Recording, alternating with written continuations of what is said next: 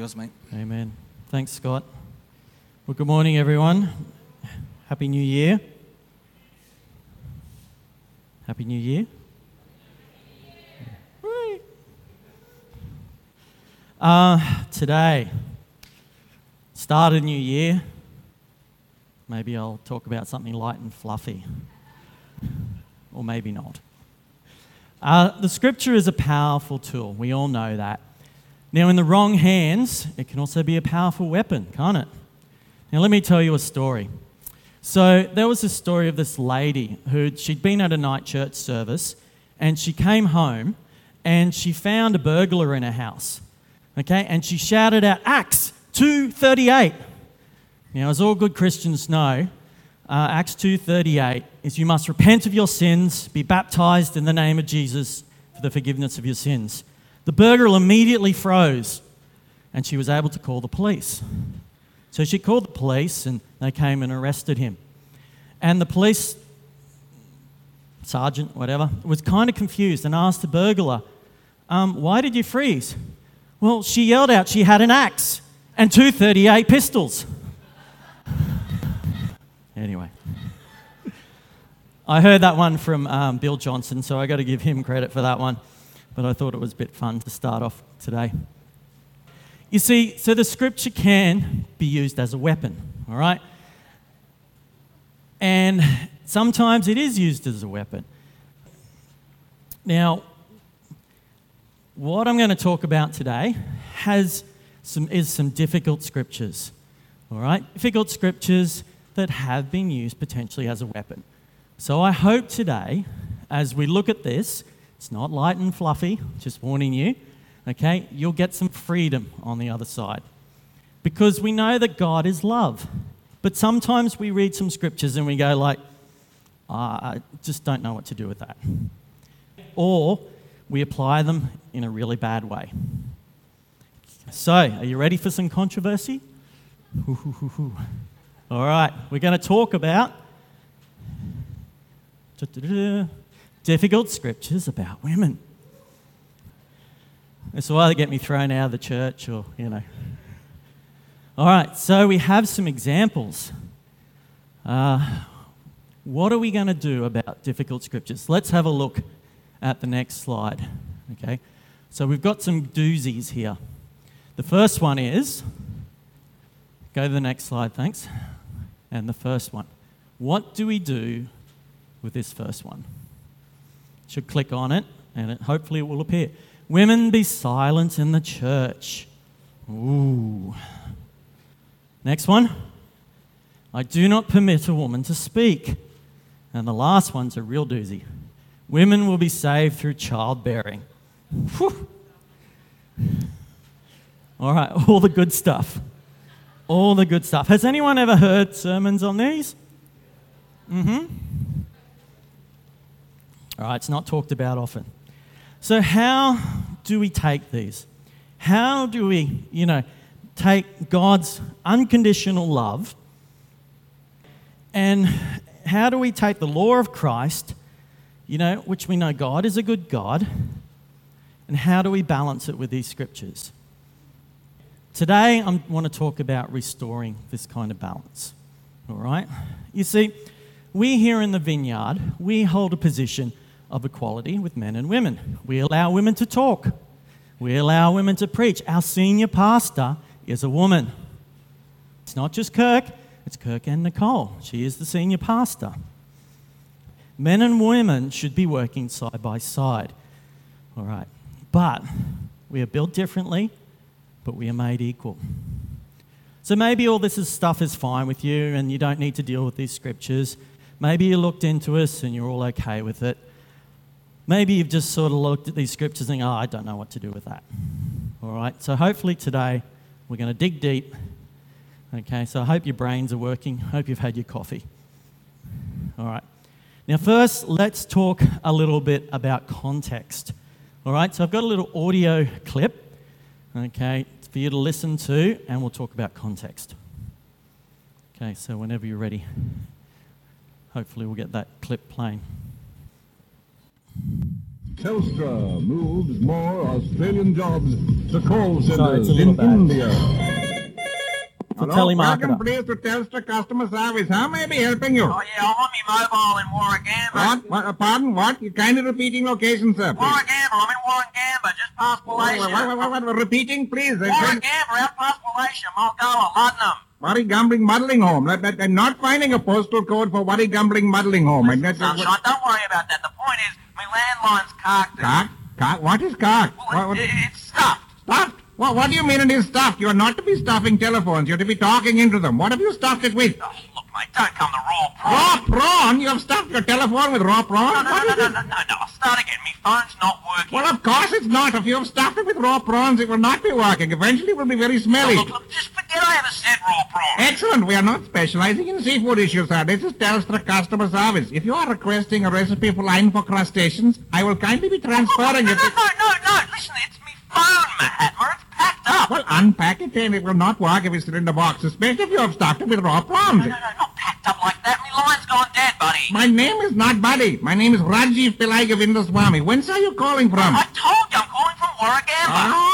Ah, I found it here, Westminster, isn't it? You're being in the United Kingdom of Great Britain. No, no, no,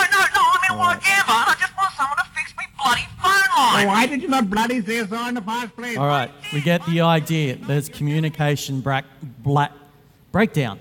That's the word I'm looking for. The guy's think he, from India, he thinks he stuffed his phone with raw prawns. You know? And so he's probably gone back and told this guy from Australia stuffed his phone with raw prawns. You know? Context is everything. Okay? Context is everything. All right.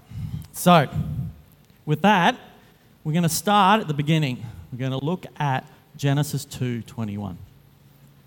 Okay, so I think I got a slide on Genesis 2 for the scripture there. So the Lord caused the man to fall into a deep sleep, and while he was sleeping, he took part of the man's side and closed up the place with flesh. Then the Lord God made a woman from the part he had taken out of the man, and he brought her to the man. And the man said, This one, at last, is bone of my bones and flesh of my flesh. This one will be called woman. Now, most translations use the word rib here. Okay? God took Adam's rib. And I can remember an old story when I was young, you know, that someone said, well, this is why men, all men, have less ribs than women. Okay? And I believed them when I was probably 10 years old. No, they don't.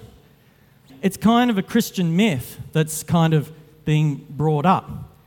You know, we all have 24 ribs. But back to my point. The point is, in the Hebrew, it says from the man's side. Okay? And Adam says later, This is flesh, my flesh of my flesh, and bone of my bone. It's not just a rib. Some guy thought it would be helpful to say, oh, it's man's side. Let's translate that and use it as rib. But the point is, when we start focusing on this word rib, we can make up these myths. We can make up these, you know, um, things that we miss the point about. Women are just a little rib. Is that true? Is that the point? Absolutely not. What's the point of the story? The man goes on to say, This is flesh of my flesh and bone of my bone. This is a statement here of equality. Okay, Adam is acknowledging that Eve completes who he is. Eve is just like him flesh of my flesh, bone of my bone. You see, God previously had brought all the animals to him and said, Is this one going to help you with your loneliness? Is this one?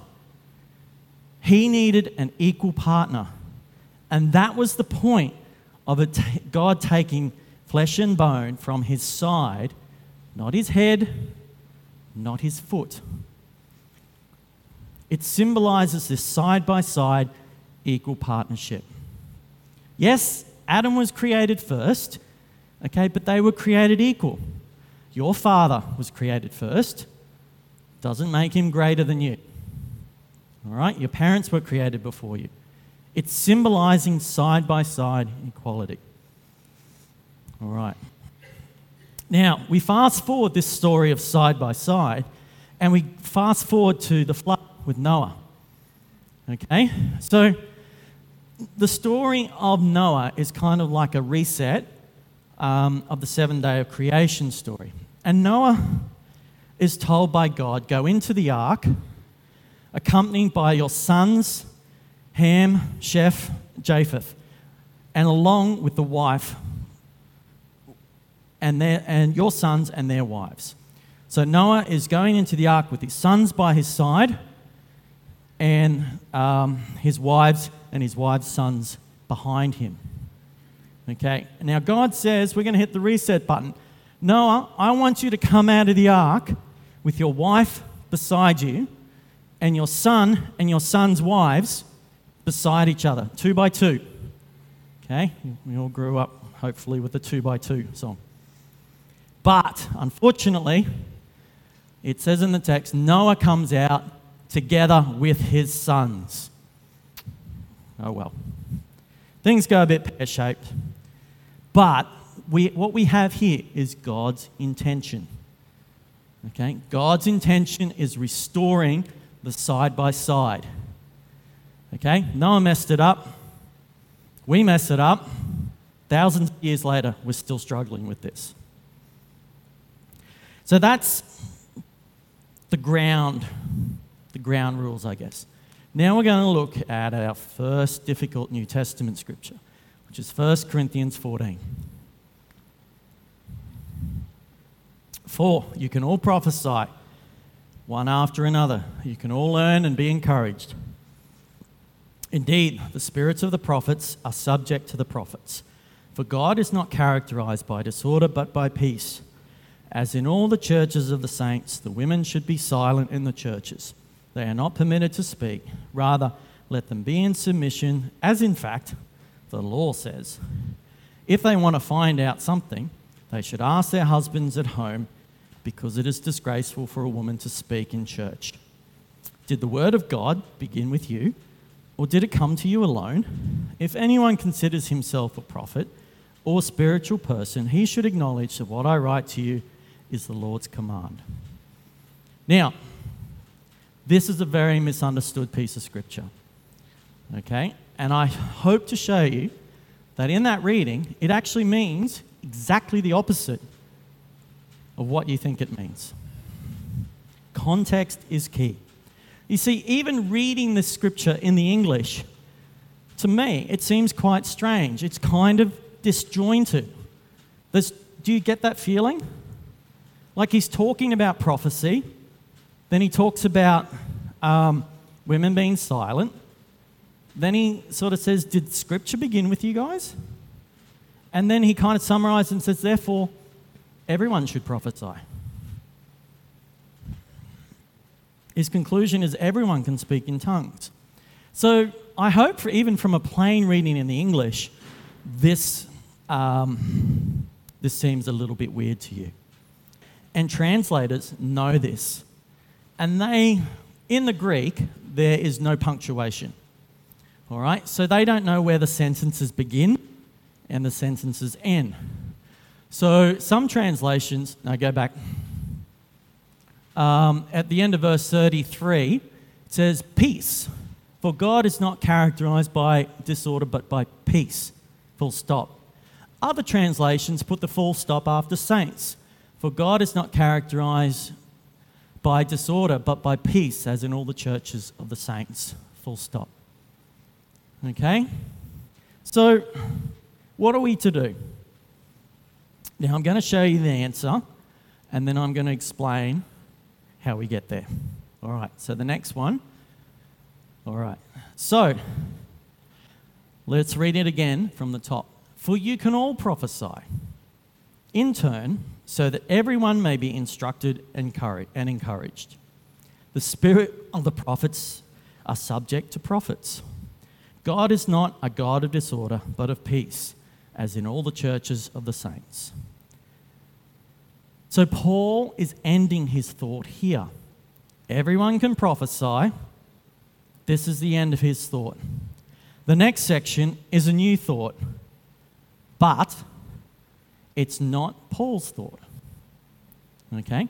He is quoting from a letter that has been written to him, and I'll show you that in a bit. He takes part of that letter, writes it out, and I've put it in quotations. Women are to be silent, they are not permitted to speak, but must be in submission as the law says.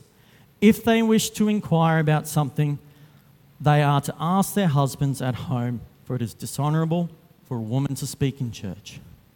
Now, Paul then takes this phrase from the letter that is written to him, writes it out, and then he sharply rebukes them.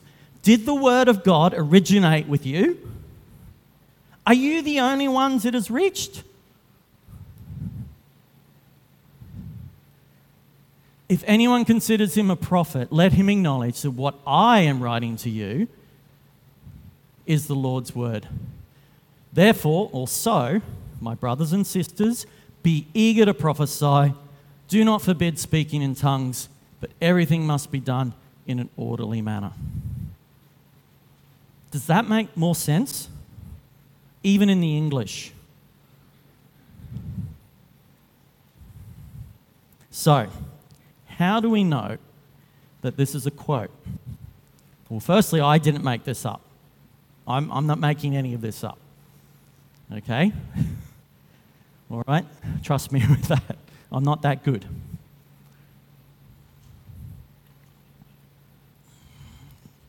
Well, firstly, we know it makes sense because Paul is no longer flipping his thoughts like a madman. Yes, you can prophesy, but women can be silent, but everyone can prophesy.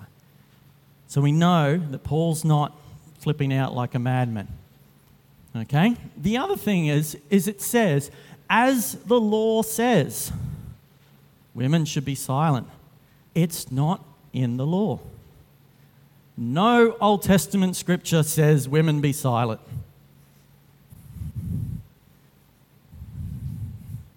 This is not scripture. Paul knows scripture pretty well. So, where's he getting it from? Most likely in Corinth, they had some problems with women they were trying to sort out. Okay?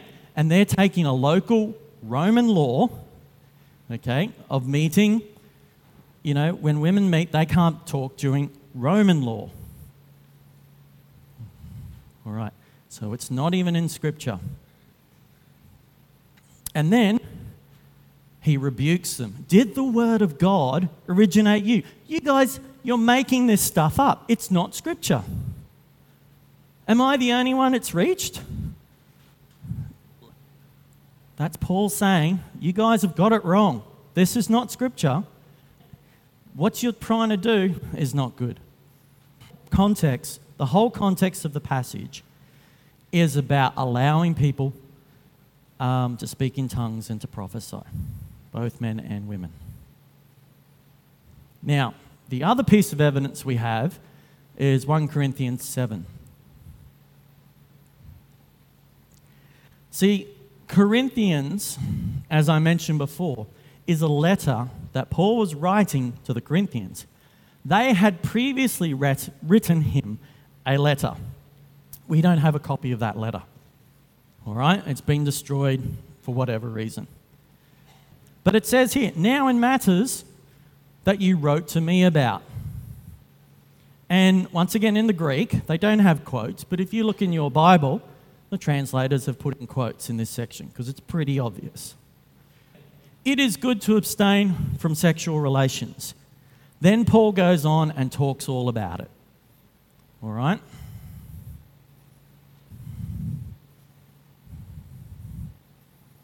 So hopefully, in the newer Bibles, they'll start to get this right and end up clearing up a bit of confusion. Because I'm sure Paul would rebuke us sternly for um, trying to silence the women. Let's look at another passage 1 Corinthians 11. I praise you for remembering me in everything, for holding in the traditions just as I pass them on to you. But I want you to realize that the head of every man is Christ, and the head of every woman is man, and the head of Christ is God. Every man who prays or prophesies with his head covered dishonors his head. But every woman who prays or prophesies with her head uncovered dishonors her head. It is the same as having her head shaved. For if a woman doesn't cover her head, she might as well have her hair cut off. Excuse me. But if it is a disgrace for a woman to have her hair cut off or her head shaved, she should cover her head.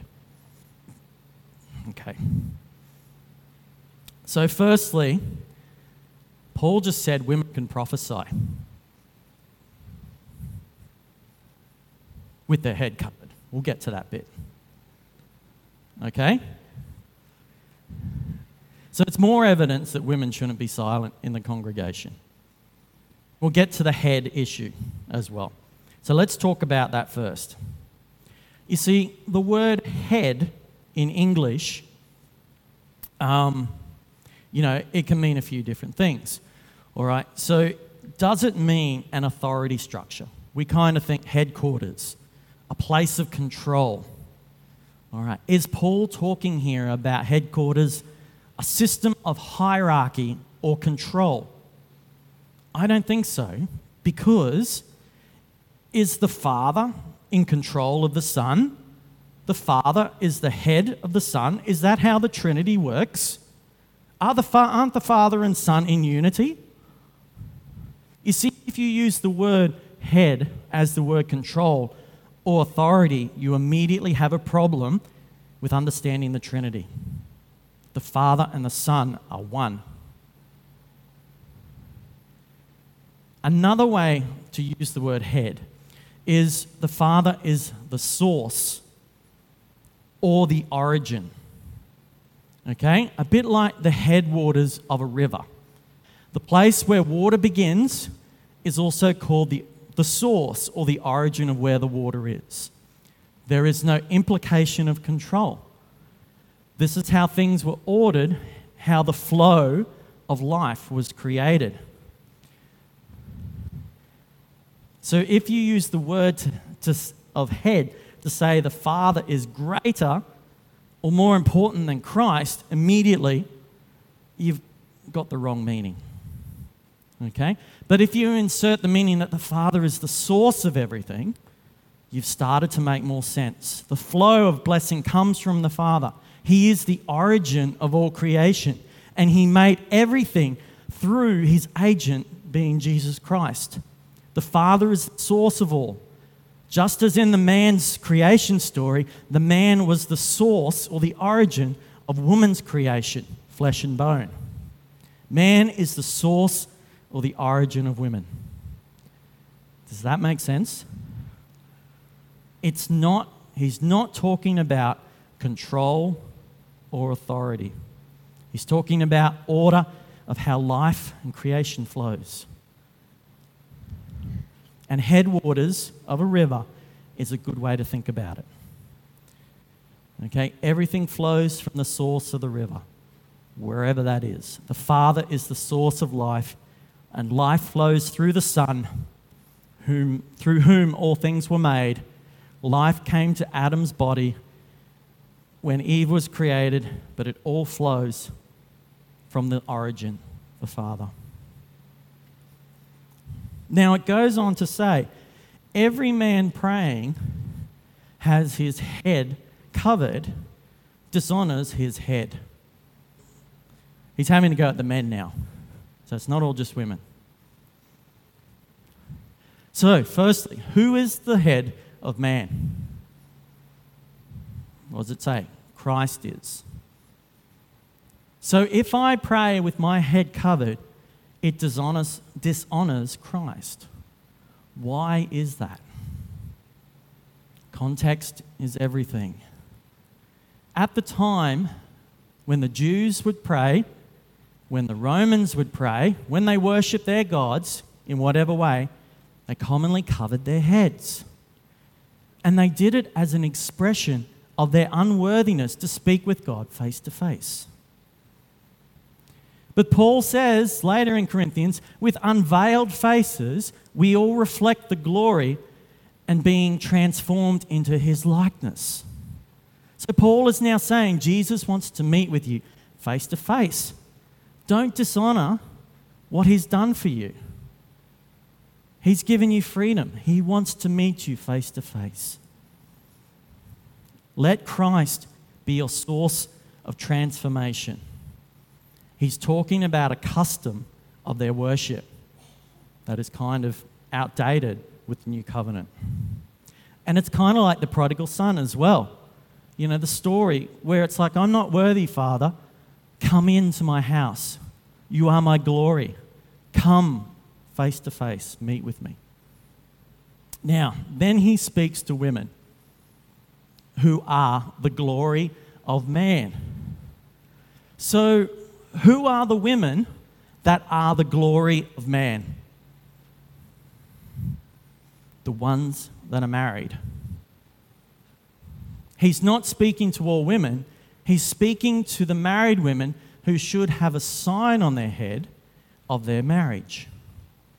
Okay? In other words, if you are married, you should have a sign on your head, just as these days you wear a wedding ring. Wedding ring. All right? A head covering was a sign that she was married, just like a woman wears a wedding ring today. If she didn't cover her head, she was saying she was unmarried. We have wedding rings, it's a cultural custom. And why should she do this? Do I have it there? I don't think I've got it there. But it says she should do this because of the angels. Whew, now that's a weird one. She should cover her head because of the angels. No wonder we don't understand. So, the word angels in Greek, thanks, Ollie, means messenger, angel, pastor, or leader. Now, have you ever noticed reading the first few chapters of the book of Revelation?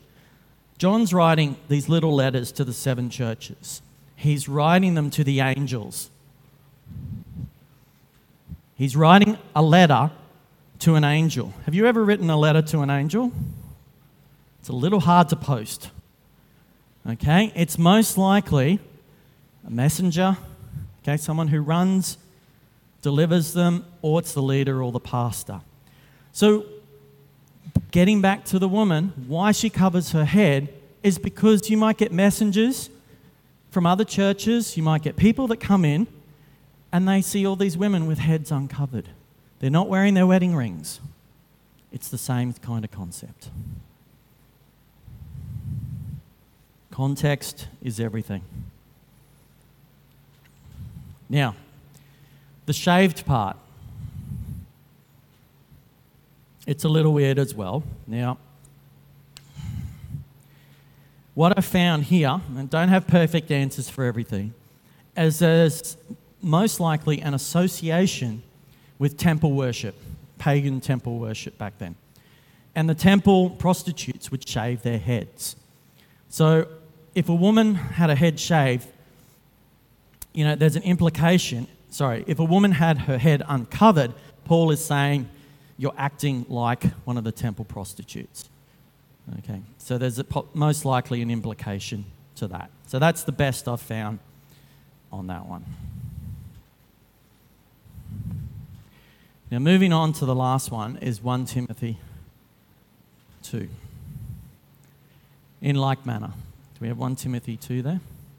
Also, the women, in becoming apparel with modesty and sobriety, to adorn themselves not in braided hair or gold or pearls or garments of great price, but which becometh women professing godly piety through good works.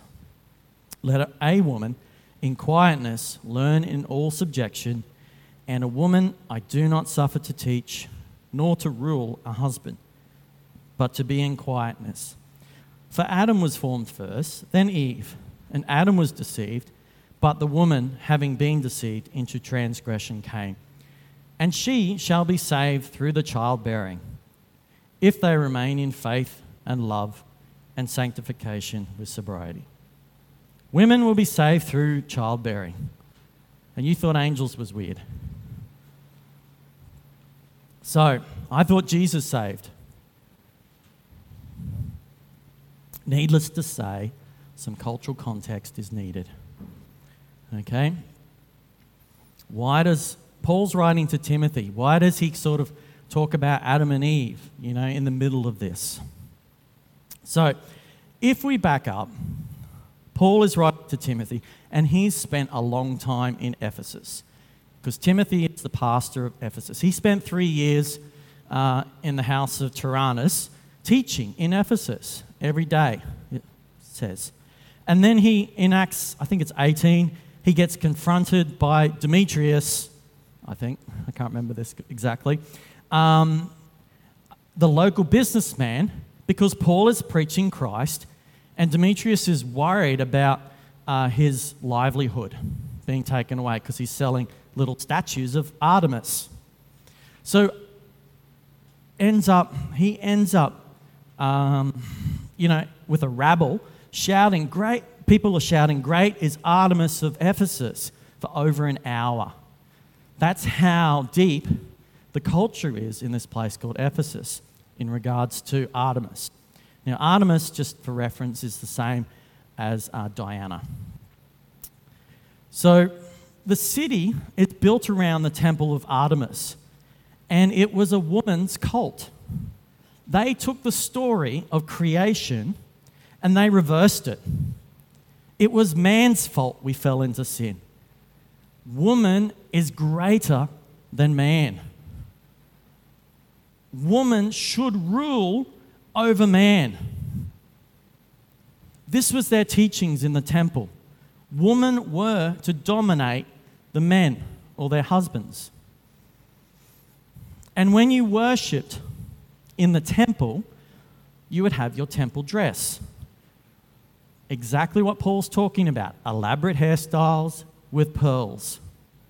Paul is not saying these things are bad, but he's saying you don't need these things. They belong down the road because you're identifying with Artemis. You're identifying with temple worship down there. You should be clothed in good deeds. It's not about showing off your stuff here. It's not about you dominating men. So, Paul mentions these things with good reason. He's not against hairstyles, pearls. They have an association with the worship of Artemis. And he says all these things generally to all women, okay? If you look at the text, he talks about men and talks about how men should do things, how women should do things. Now, then he changes to and talks about the singular, and he talks about a woman. Now, he talks about a certain type of woman. So, if a certain type of woman comes into church and she comes from this temple, she's going to think that she is superior than you because that's her culture. All right? She will want to dominate you, give you orders, but you need to sit her aside and help her understand um, the correct order of things. She needs to sit and learn for a while just to get that culture out of her. Because they believe it was man who was deceived. And then he has a go straight at the Artemis cult. He says, No, it was Eve that was deceived. He's putting in the correct order, okay, of the way things were.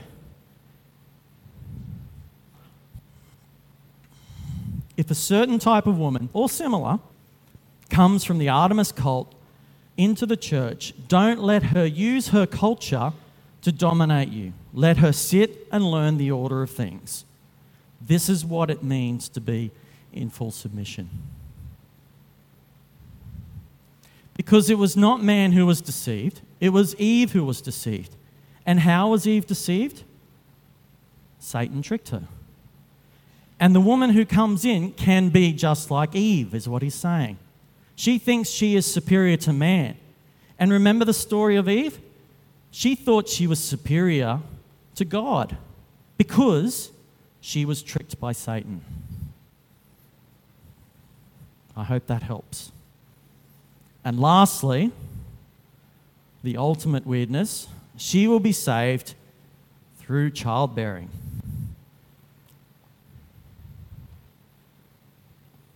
So it's not talking about how many babies she has brings her salvation. In the, back in the garden, there was a prophecy given to Eve. Her offspring would rise up and one day crush Satan's head. The childbearing is the offspring of Eve. He's talking about the same thing how Christ will crush Satan's head. In the same way that Eve will be saved, this woman will be saved. God will crush Satan's head in her life. And it goes on and then says, through the childbearing, so Jesus will crush it if she goes on with love, faith, holiness, and self control. So it is a good model of salvation. Now, I've written this out just to help you understand because this is a pretty wild uh, scripture. So, if we go to the next slide. The kind of women who dominate men will be saved through the promise to Eve, which is Christ, as they pursue love, faith, holiness, and self control. We've made it. You